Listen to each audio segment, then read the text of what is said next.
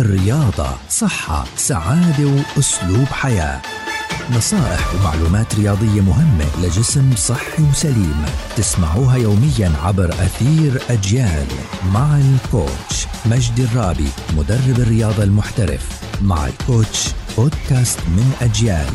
يأتيكم كي تطوروا أجسامكم نحو صحة أفضل.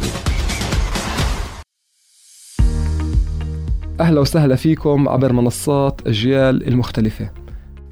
بدنا نحكي اليوم عن أهمية الماء خلال وبعد وقبل التمارين الرياضية.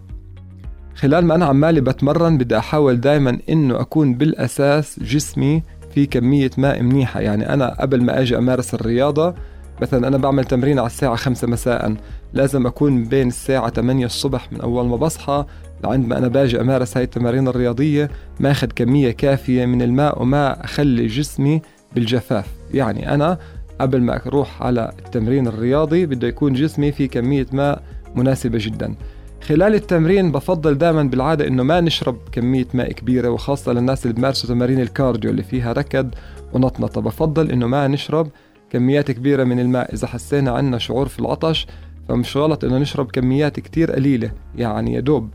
بس إنه ما نكتر هاي الكمية لأنه رح يتعبني خلال التمرين. الناس اللي بمارسوا التمارين آه، كمال الأجسام فهدول إحنا مش غلط إنهم يشربوا كميات أكبر شوي بس برضه مش كميات كبيرة.